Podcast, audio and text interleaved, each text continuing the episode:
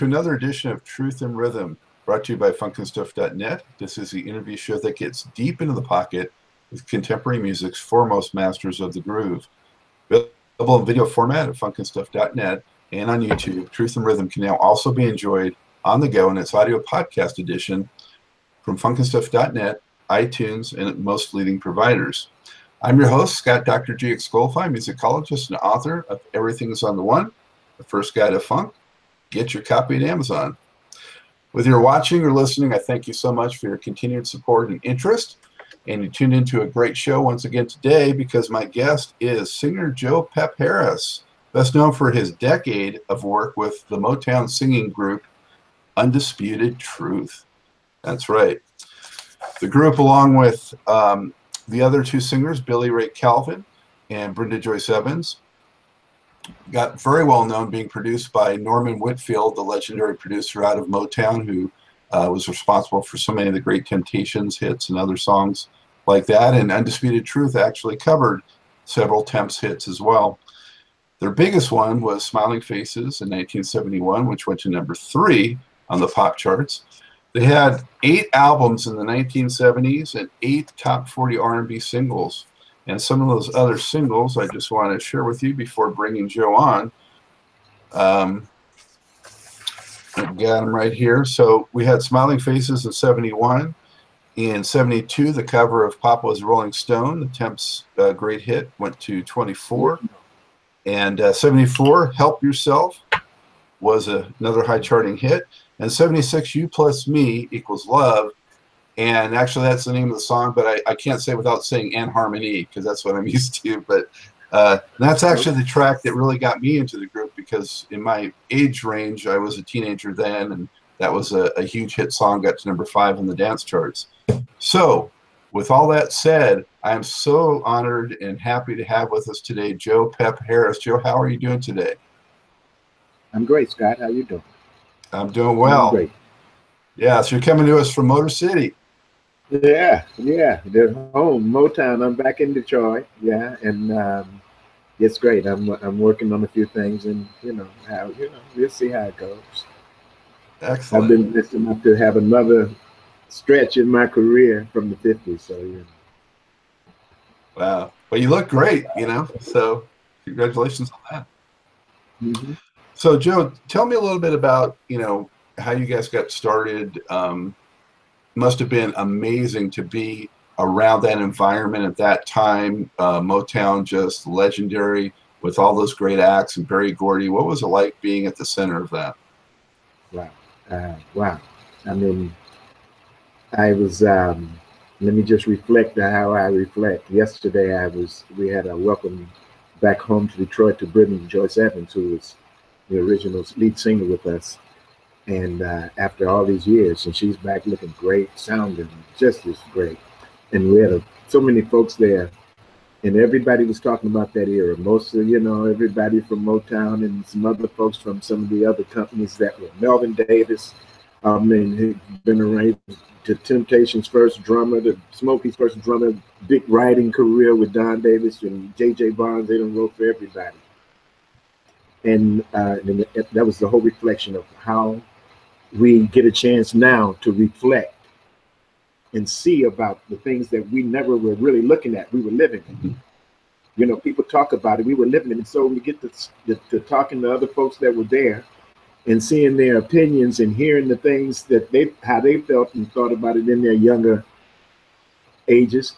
You know, I was like, wow, this is, I mean, this is a God moment, you know. Um, and yesterday was just more than just a, a, getting together of us. I mean, it was really a, a moment to reflect back. I mean, something that you just asked me about, uh, the way you asked me, you know, it seemed so simple to be able to answer. But like I said, we were living it. And I, I run into people that were there and I started remembering, wow, wow, wow, Will Hatcher, uh, oh, uh, dramatics. I mean, it was so many folks. Uh, yesterday, J.J. Barnes, uh, McKinley Jackson. I mean, all these folks when I started, you know, and we were just um, uh, reflecting, and Motown, when I got with Motown, then the irony of that is, I when I when I got out of high school, I start, I started singing with uh, uh, uh, a group called the Peps, and that was all everything from the day that I stepped out of high school. Later, after I was out of high school, my cousin Lee Rogers, who was a very popular singer in Detroit at that time, took me to a club first night I walk into this club, the first person I see is Walter Jackson, David Ruffin. So I was like, wow, I'm right in the middle of it. And before that night is over, I had met everybody from uh, Richard Street to Bettye LaVette, you know, uh, and that became my hangout. you know, I had to put, a mustache on a lot of times to being out in some of those places, but I was there. There was so much talent. I mean, there's a lot of talent in Detroit right now. The difference between then and now is the opportunities.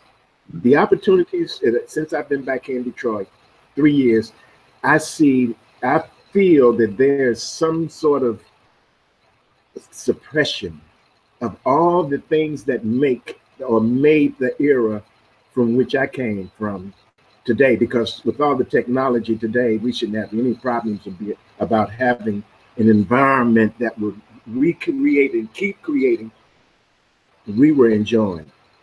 Um, we never thought about it. It was all second nature. But when I think about it now, I go, there's like one place in Detroit that we would go and, and, and people would meet up or hang out. It's, it's called Bert's and you run into people from way back in the era, from Four Tops to uh, Kim Weston, all those folks, and go in the birds and have a drink, have something to eat, maybe watch a jazz show or a blues show. It's got three or four different parts in there. So people go and then hang out for many different things because in the places where people get the opportunity to perform.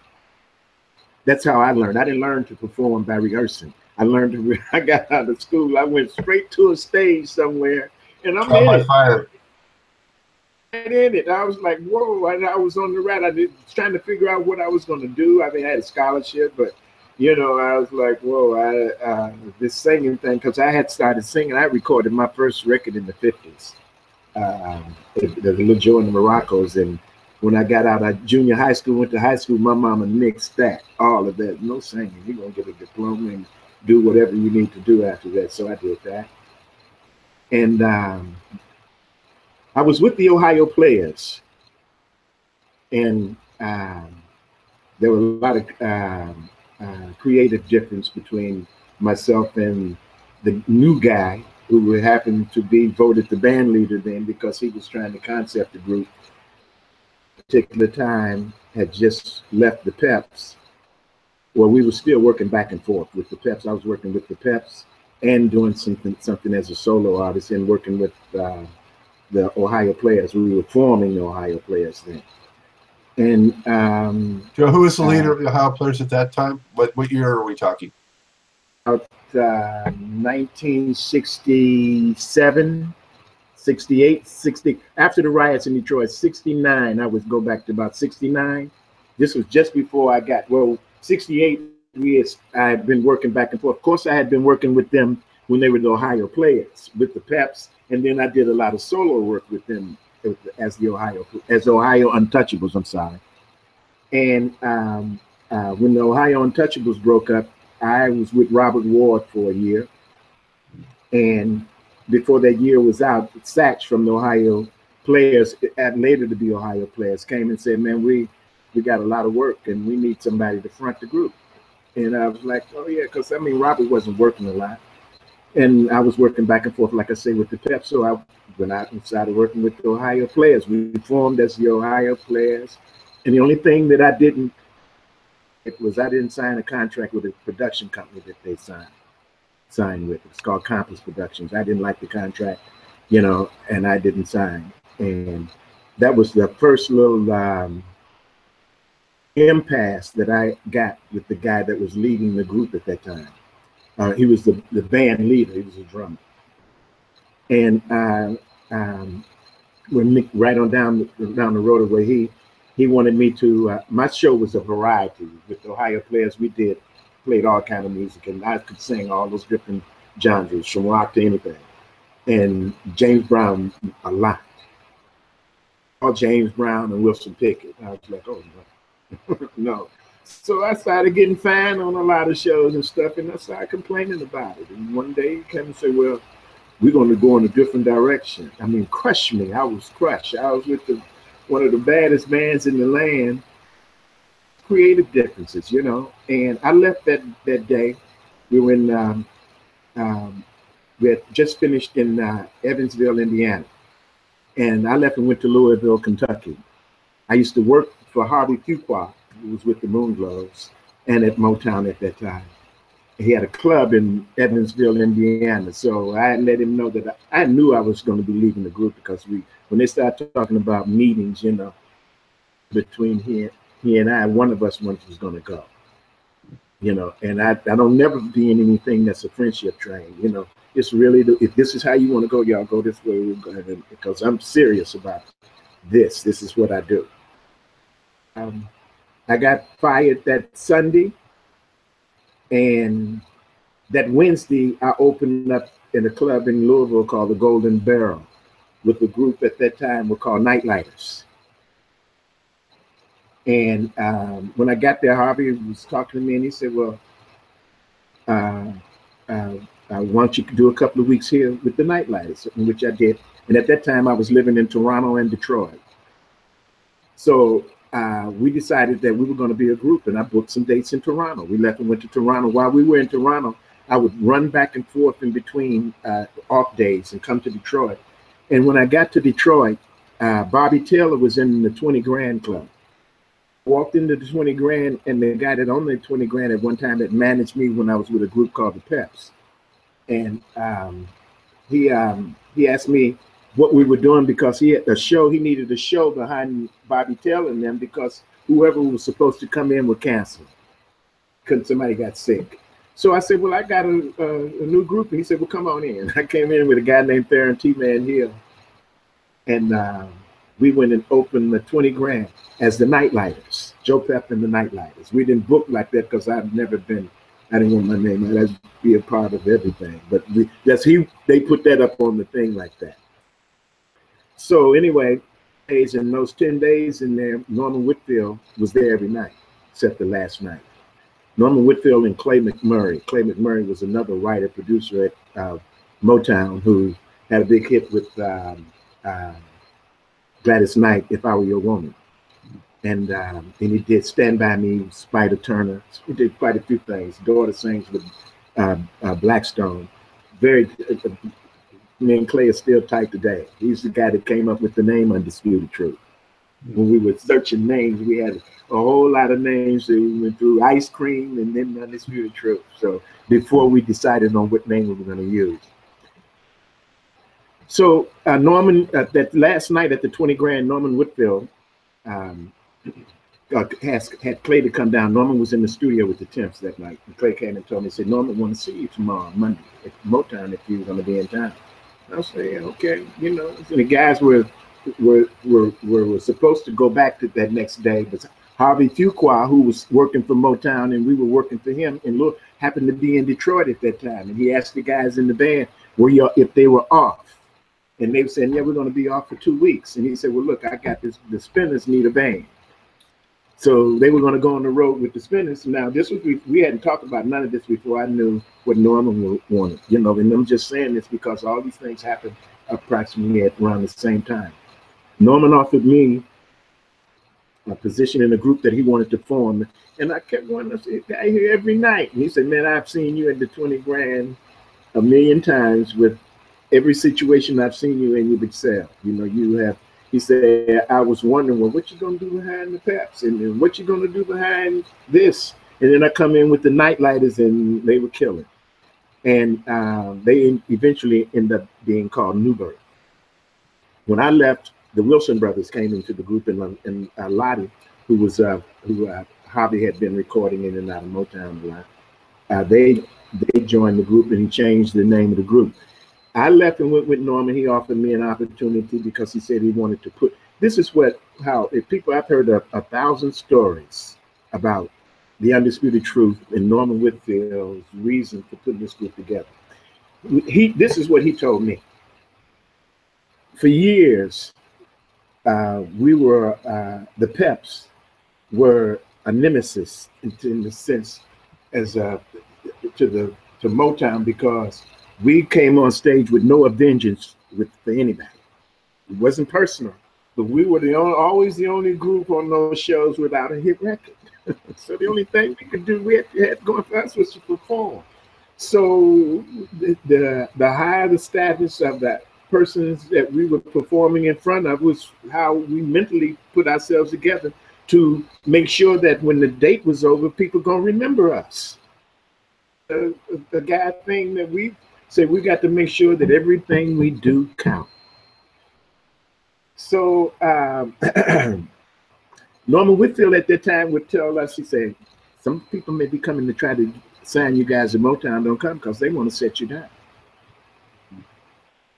You know, and I had already had heard that because I know the Dramatics and a few other groups that went to Motown and they told them, we don't need no other groups. We're great with groups. We don't need another group. So I mean, you know, but I mean, just it and and and and, and the secret, uh, in reality, for what we, what we had going for us, that we were signed. Uh, we had been signed to North, uh, Berry's first wife, Thelma Gordy. And so nobody really approached us until we left there and signed with Martha Jean the Queen, who was a big DJ in Detroit, and Roger Brown and Pete Hall, who were football players, pro football players, and they was the ones that orchestrated our career on an upward spiral. Every everything we did before that was on from the muscle. We would we would go and open shows for folks. The Dells, the Dells used to call us all the time, say, "Man, we we got a, a, a, tour coming. We got three or four people that we want to put on this. We need you guys to open. And we would do those things. And then we started doing the theaters with no hit record. So in the theaters with no hit records, you know, you look back and you say, who's who's on the show we opening? So by the time the O'Jays or the uh, the Dells or uh, Chuck Jackson or somebody come on, they're gonna be forgot about us. So we if we're going to open this show, we want them to remember the opening, or we want to open like we were closing. we didn't have it six minutes most of the time. And we got a reputation for being tightly performed because one of the guys in the group, Ronnie Abner, was a trained dancer. I mean, and a dancer like no other dancer. If James Brown was alive, he would tell you. It's the first week we were in the Apollo. We went with Chuck Jackson to the Apollo to did seven days there. We had did 10 days in the 20 grand with Chuck Jackson and Yvonne Fair.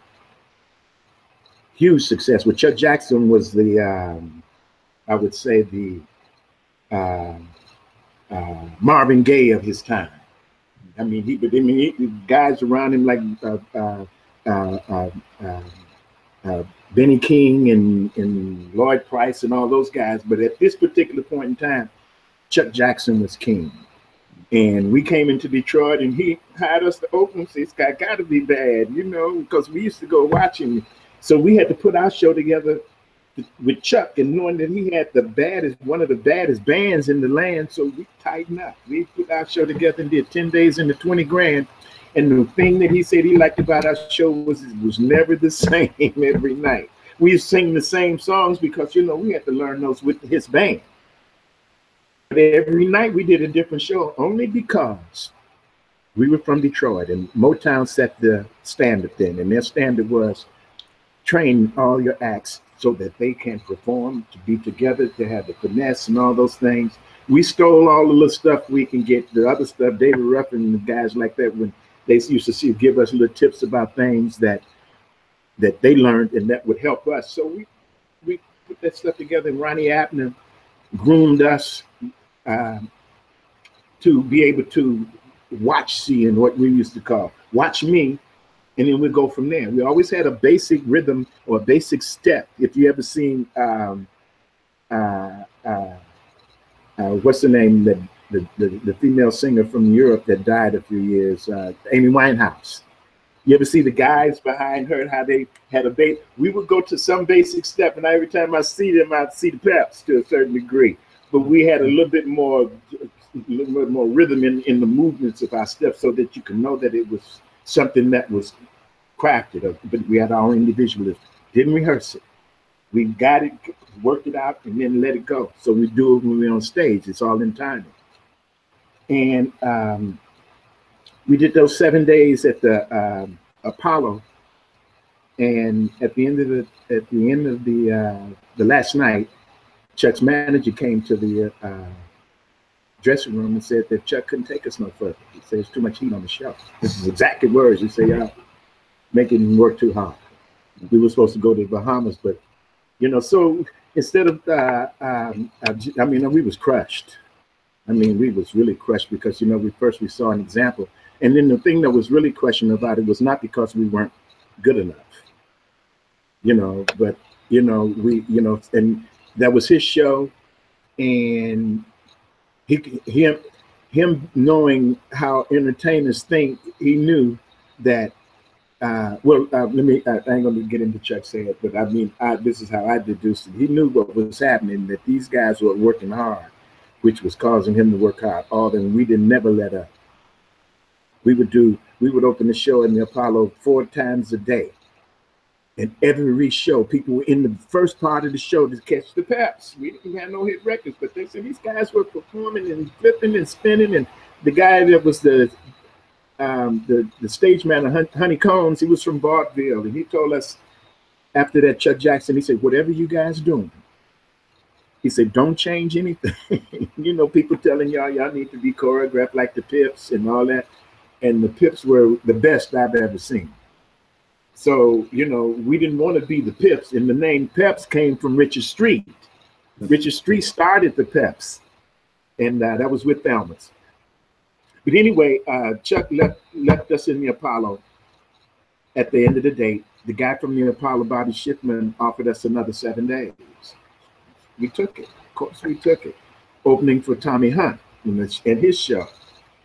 And at the end of the Tommy Hunt show, we after Tommy Hunt show, we were we were we were pretty sure that we were going to be coming back to the Apollo more than but Rocky G, who was a big DJ in New York, was coming into the Apollo with the with the show called the Battle of the Groups, and he came to us and said, um, uh, "I'm to stick you guys on the show, and I'm to have to just make hand flyers. Your name won't be up on the outside of the thing, but." And, but they end up putting it up there way at the bottom, the peps, all in on the Apollos, which the first time we ever had it. That's why I mentioned that. And um, Edwin Starr was on the show with us. Edwin Starr was a very good friend of ours. In fact, Edwin Starr was one of the guys that when I was with the Peps, we uh, as we traveled around the country and worked with different places, we'd run into folks. And we ran into Edwin Starr first in Detroit. And then we both were playing in Buffalo, New York. And Edwin Starr was saying, man, I got to go back to Detroit. I mean, he said he was working for Bill Doggett and he wanted to do something different. But he had a, a, a, some kind of arrangements with Bill Doggett, and every time they leave, they get on a bus and go. And so he wanted to go to Detroit. And he didn't have no way. He jumped in the car with us. we took him to Detroit. The rest of his stuff was history. He was Double O Soul, and that was history. Didn't see him no more until I got to Motown. I mean, we've seen, you know, I didn't go to too many shows. We were working all the time, but I'd see him in passing. But when I got with Motown, he and I were being produced by Norman Whitfield and that was an irony. But uh, uh, and I'm saying all of this in this in this fashion is because uh, I, I, never thought about that. I've been asked that question by many people, many guys that I've um, uh, interviewed with, and you know, you think spontaneously of what come on come at your head at the moment, and then when that's over, you say, "Wow, I could have uh, said a lot of things." And Martha Jean, who was my manager for a long time, I went on. Uh, we did. We went to uh, to Memphis. They heard Pete Hall sent us to Memphis to do an album or do some things for an album with uh, Willie Mitchell. This was during the time of Al Green's uprising in '67. I think this was around 66, 67. And um, uh, and I went as soon as the record was released, I went on the radio with her to talk about the record. And I was talking like I'm talking to you now about the careers and how we got to what she asked about how the Peps got together. And I just started talking. She, got through.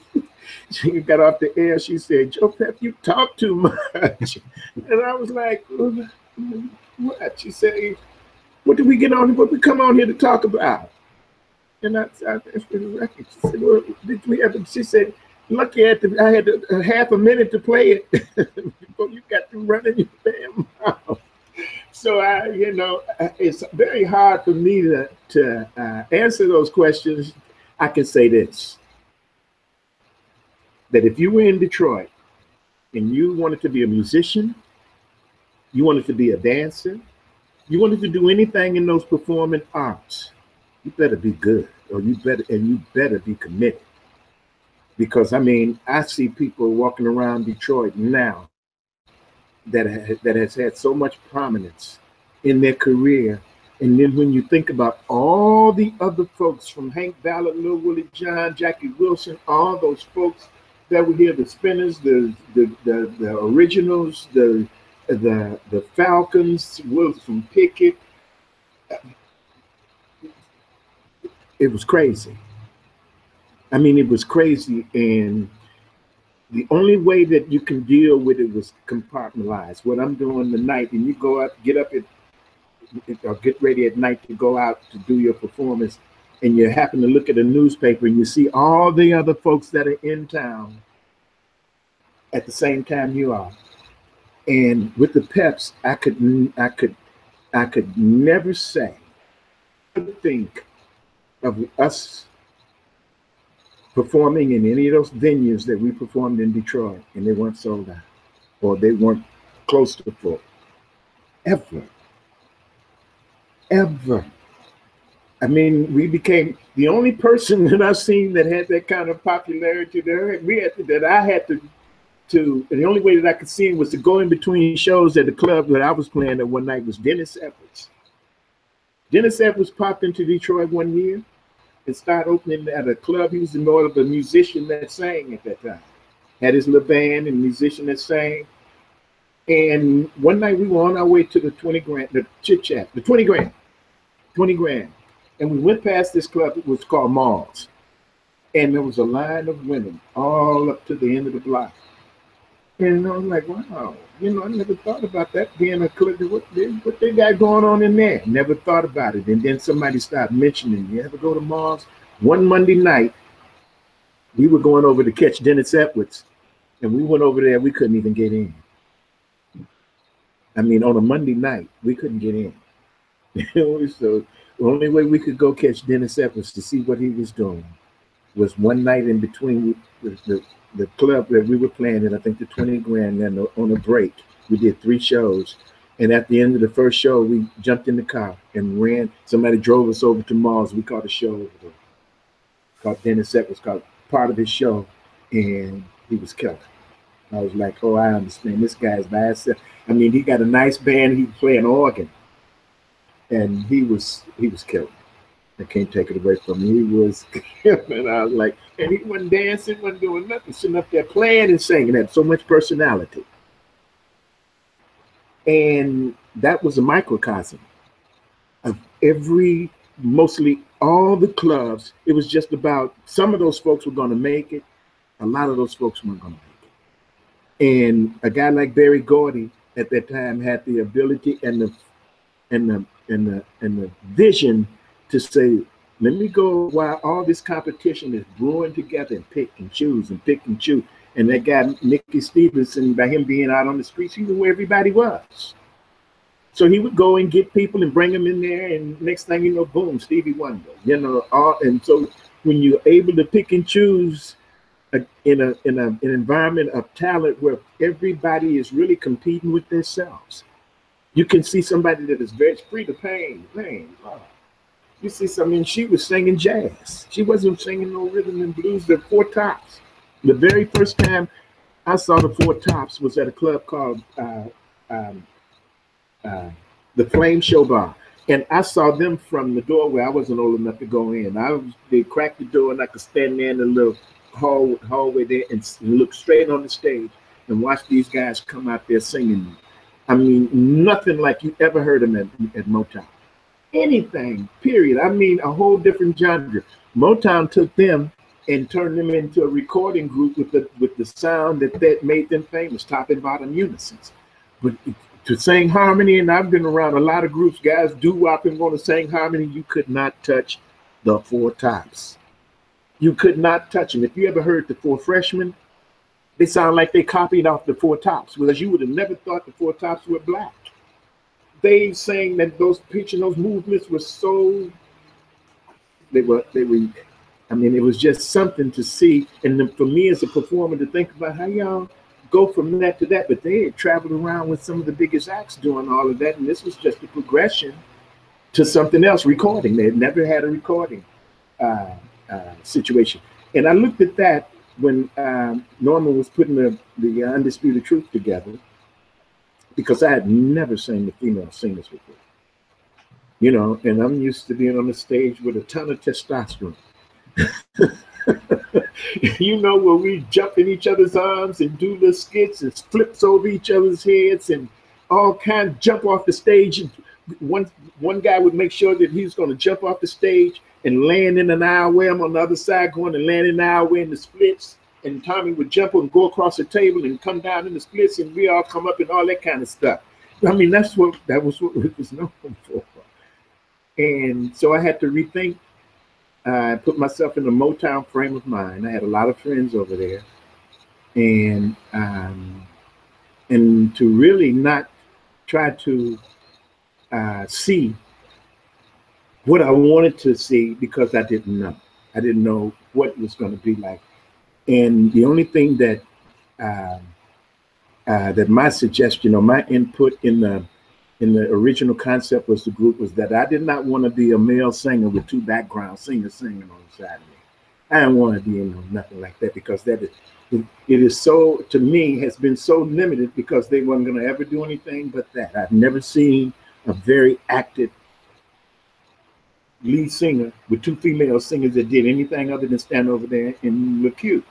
And I want to performers, and because I'm, you know, I couldn't rehearse no show, you know, like uh, like uh, uh, um, uh, a lot of the big acts would put those shows together and rehearse it and rehearse it. I did that once I uh, put the Undisputed Truth together. For those, uh, for you plus me and all those things, we rehearsed six months in SIR in LA. You're familiar with that. And we normally have us in there every day from six, from 12 to six, the singers and the musicians. And when those musicians came out of there, they went to the studio, Rose Royce, with those, which guys would end up being Rose Royce, they would go in. They didn't, we didn't flip flop like that until after Rose Royce became an entity. But at, at, at when we were putting a, putting a lot of the other groups. And Norman will put all his groups into um, SIR to, to so that he was trying to steal a little of the Motown thing. You've got to rehearse these people every day so that when they go on the stage, they would have a concept. We hadn't gotten to the point where we would stage the whole show. We didn't do that until Rose Royce got great. I mean, they had those gold and double platinums and all this, so it became uh, a necessity, you know, to take the the the street out of it and and and present that act as a polished act, playing off the Kool and the Gang with a female. See, so that was kind of the concept that Norman and I were talking about. In fact, the girl that ended up with uh, Rose Royce was actually I brought her back or had her come back to be to L.A. to be the new lead singer in the Undisputed Truth. But that movie was up, and I wasn't released from my contract in Motown. And Car Wash at that time was a uh, was something like a sequel to Cooley High. Mm.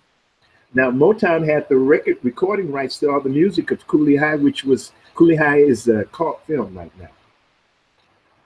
But the music was more profitable than the movie. Smokey did the, the music, and that's when the Boyz II Men came out. You one you that song they uh, all time greatest song from it's so hard to say goodbye to that. And when Norman was leaving Motown and we were forming Whitfield Records in LA, my contract was I was still under contract to uh, uh, Whitfield. So in order for me to get out of that, Norman to get me out of that, it spent a lot of cost him a lot of money and the rights to that song, You Plus Me.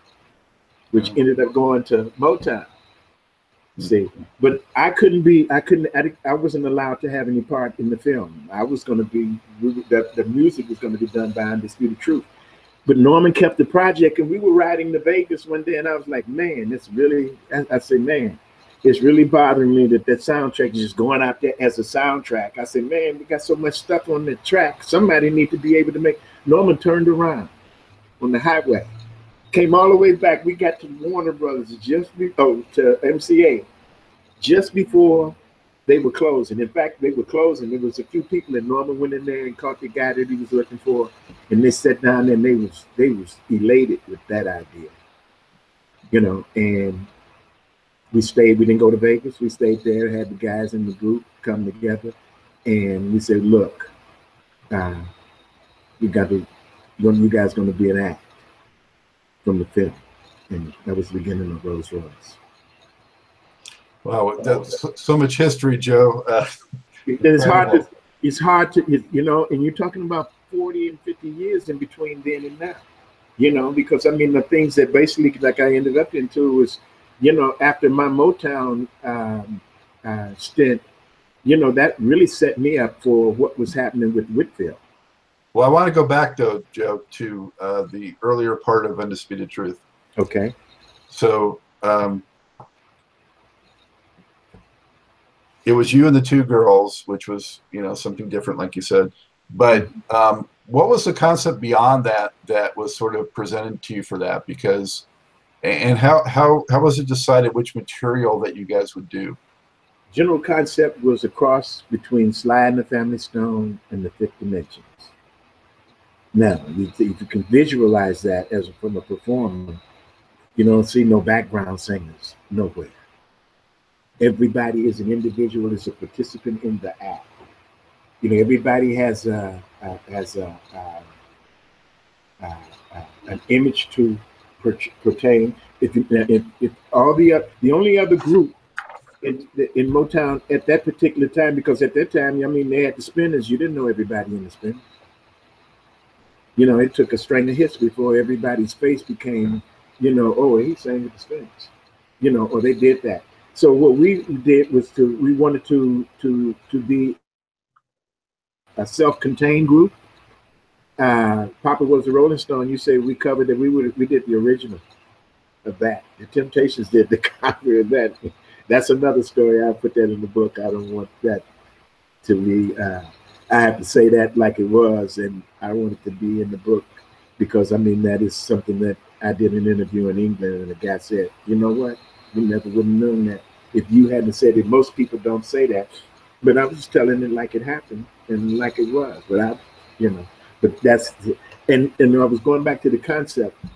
Uh, uh, Norman Whitfield wanted. Um, uh, he, he he figured that if I can cross the fifth dimensions and Sly and the Family Stone without mimicking them, then I can have a group where the participation in the group with the with the male and the female members could be something that would be more of an entertainment thing rather than just a singing a backup and two backups. So uh, everybody had lead parts. You see smiling faces. Your turn, your turn, your turn. So we, we, we that groomed them for that. Now those girls were like I said, they were very, very great. Brenda still a very excellent singer, great ear. You know, they sang behind Stevie on Ain't No Mountain. I mean, um, Stevie on um, uh, Signed, Sealed, Delivered. Uh, they have a background on with Diana Ross on Ain't No Mountain High Enough with Nat with uh, uh, Valerie Simpson, and uh, it's the uh, backup with the Four Tops on Still Waters. So, so we all those things normally we're getting these product, products projects so that they can build their repertoire and once folks started hearing the, them singing in the background, they did a lot of backup things at Motown. Though I just mentioned some of the things that happened to be big hits, you know. And um, and in fact, Brenda was telling me a couple of weeks ago that after her solo career uh, uh went to uh, up to a stagnant, she went on the road with another lady that sang with me with Eddie Kendricks. So they she ended up her stuff with Motown Well, with Eddie Kendricks, after Boogie Down and all those things, that she was on the road with Eddie all the time. So she kept up to that, and then she raised, raised her kids. Um, uh, but that was uh, that was how we was foreseeing it. And when I say without planning it, we have to let it happen. I sit today, and that was whole, Norman's whole thing. Every time we went in the studio, he would notice that study of Sly Stone and George Clinton. And and I worked with George Clinton for 10 years after Atomic Dog, so I really knew what Norman was, that way was coming from with us. You learn how to be creative in the studio rather than going in the studio rehearsed. I never went in the studio with Norman Whitfield on any project rehearsing it before I went in there. And today, after I've been producing for many years now, I understand the logic in that because how do you keep what you did well?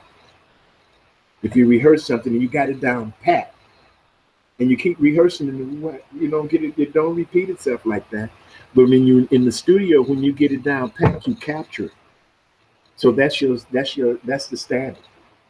You know, it took me two and a half, almost three hours to do the first two words in Smiling Faces. It got so frustrating for me because the first thing Norman did when I realized I heard the track, but it wasn't called Smiling Faces. So when Norman told me what he was going to do to that track, because I remember when he first got, when we first started, after we first got together and had our very first meeting with him, was talking about recording, he was asking me about some things that we may want to do that were already recorded. And the Temptations happened to have Smiling Faces, the musical version, really, that's what it was. And Norman was preparing himself mentally to do films. So he had that big film track with, with, the, with the Temptations spottedly singing in between. I loved it. And uh, when he told me before we were going in the studio that we were going to, the song was going to be Smiling Faces, and he saying, don't listen to Eddie. Well, how was I not going to go listen to Eddie? I went and listened to Eddie, Lord, and I was I was so many motherfuckers, and so and he made me sit down for about an hour. He said, "Cause you got to get that out your head." You know, I don't want you doing something, something. I don't want that. Get Eddie to do that with a new track. You know, so when I came back to finish, he's this is what we did. He was putting the, putting parts on. When I came back to finish, we went to the end of the song. I was having a hard time saying smiling faces because he wanted to create the, he wanted you to see it. He said, I don't want you saying that. Eddie King, smiling faces, son. He's singing it.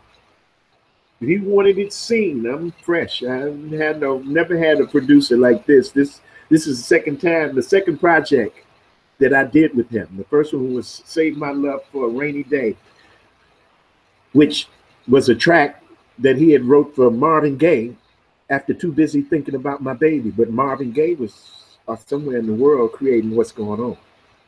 So Norman had come up with that track, and that was the first thing that we did. And um, when he took it to um, uh, quality control, you know, that's where they bring the music and people listen to it to to determine what they wanted to release as a company. He didn't tell them who it was. He played it. And everybody, everybody jumped on that on that song. And Norman came back and said, Y'all got to release. Planned it like that. This was just something for me to get in the studio to become familiar with where I wanted to go. We got a release. Everybody didn't get a release at Motown because there was a whole lot of folks in there, some with some big names, couldn't get a release because there's this new group in there got that spot. You know, which was usually uh, a cycle that goes around. Okay, we got this eight. Okay, this eight. So we was we came in and made eight nine. So somebody didn't get no release on that day, and uh, uh, that those that's where the competition came inside of Motown. See, so it wasn't like, okay, I would put my record up there. No, no, no, no. You can be in that studio and you can be creative and you can do all this, but if you don't have it in, in your mind that you're going to be judged by these people, these eight or nine people in quality control to determine whether or not you're going to get a release in this quarter.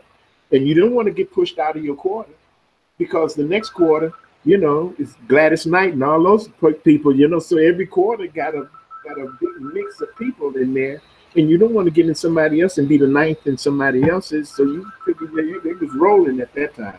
People do they eight and they release these eight. At least there's eight. So we came in there and it bumped somebody out of there. Norman never told me we didn't want to get into perhaps to get into the competition. But the next time for the next release was Smiling Faces.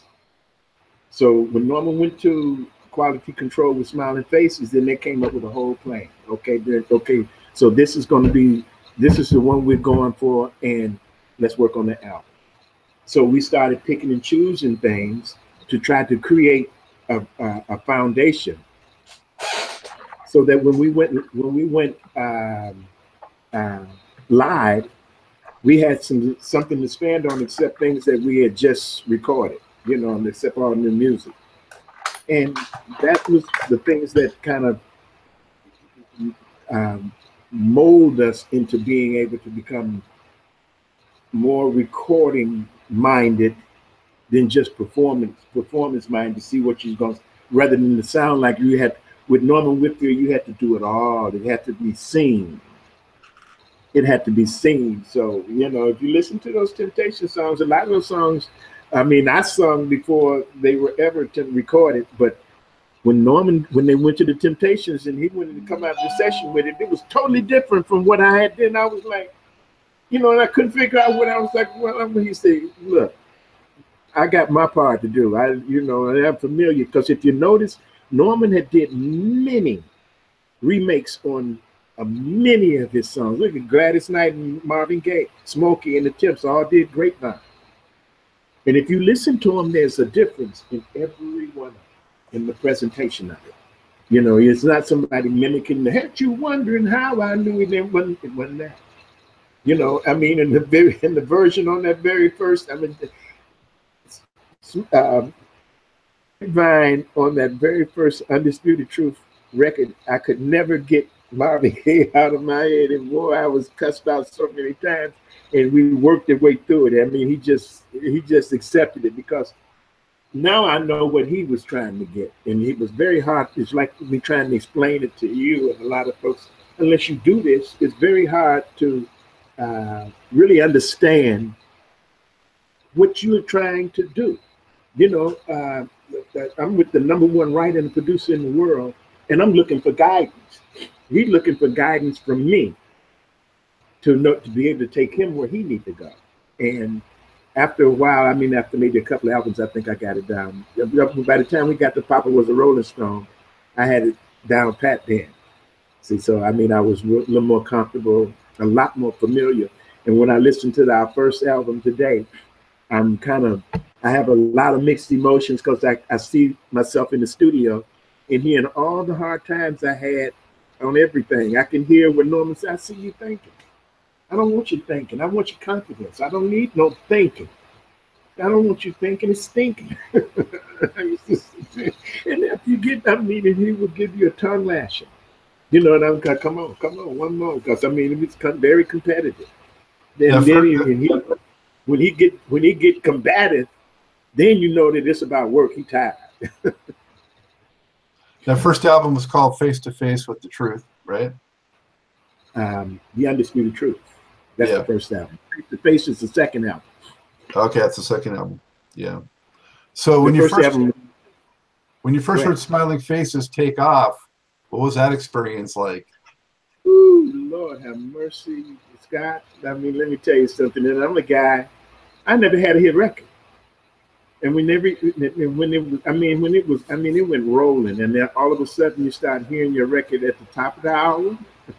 And, and at the you know how that go. And that on the top of the hour the number one record boom and then whatever town you're in. And then 1230 here it is again.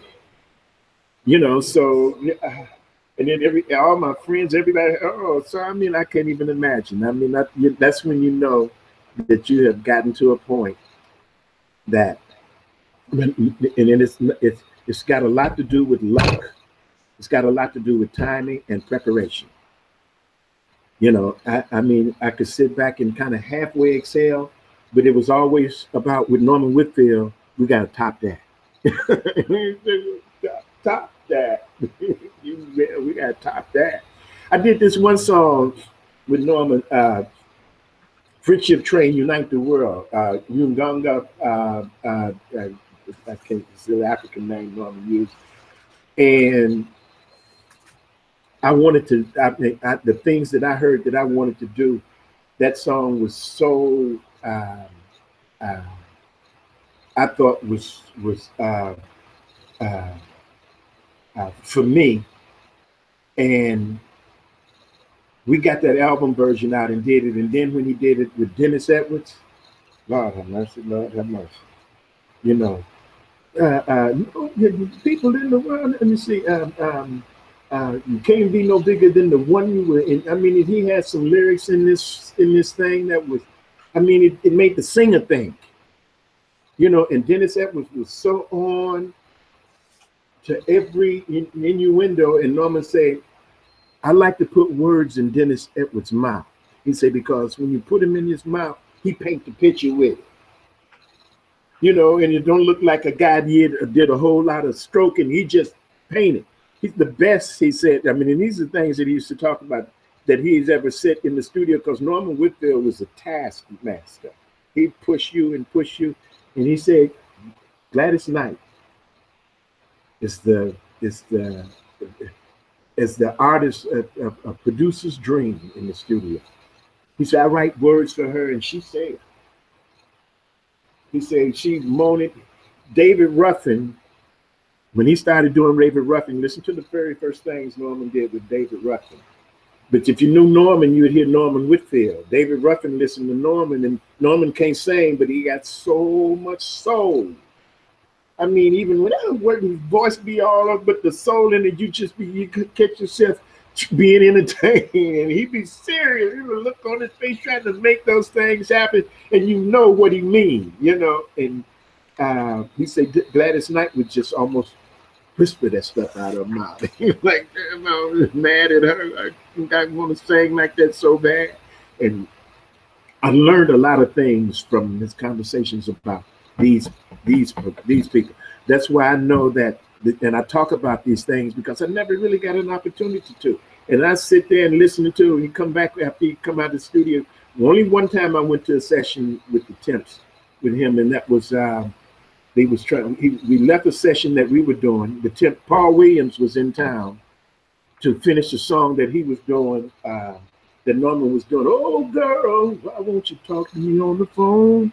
Every time you disguise your voice, you're not running away. And um, um, uh, I sit there and watch that watch that session that night, and I knew that this was this whole process was something special. You know, you you you you compartmentalize, compartmentalize yourself or individualize yourself, but you see you're a part of a whole lot of things. This guy's working with that and doing that and your partner, this guy came in off the road to finish this one song so that album can go out. And we went there almost all night. And I thought that I was the only person in the world. Hell in the studio with Norman Whitfield. And then when I saw Paul going over and seeing him, I could hear his thinking and seeing him trying to give Norman what he wanted. I was like, oh, I felt so good. I was like, so good. But when he finished, Lord have mercy. Norman took that he took bad parts and mixed them and found a good word out of a bad part and stuck it in there. And I was like, Lord have mercy. but we was in there over 100 takes. You know, so Norman said, okay, this thing, you know, because he never rehearsed it. He came in there and started singing it. Because you can hear, oh, girl. You know, because Norman was giving him all those things. And then Paul taking and put his voice in that and then started living it. And then Norman would never stop him he let him do so much, and then he go back and fix a little bit. But you always see that word right there. You see him. I see him telling Angie that that word right there marked that. Because he go, whatever it is, that word, he, the way Paul said it, it's just stood out in the phrasing and the interpretation of what he was trying to get him to say. And this guy, I'm looking at this guy trying to see how he taking a word and putting it in the spot of a, of a whole verse and make and it makes the difference when you hear it. You're like, dang but that comes, and you say that comes from being in in that competitive machine of Motown, where he stood in there and watched Smokey and a lot of those other producers, Holland Dozier Holland doing things. And, and on some of those things, he was playing tambourines and hand claps and foot stomps.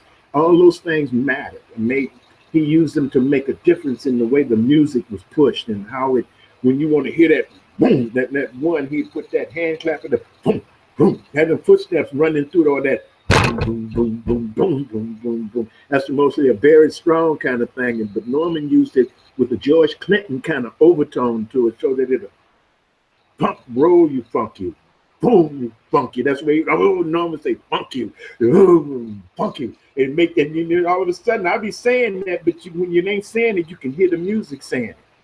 And Norman and the musicians get it, and they get it, and they just roll with it. It was, it was, it was very cinematic and uh, very orchestrated, you know. He was.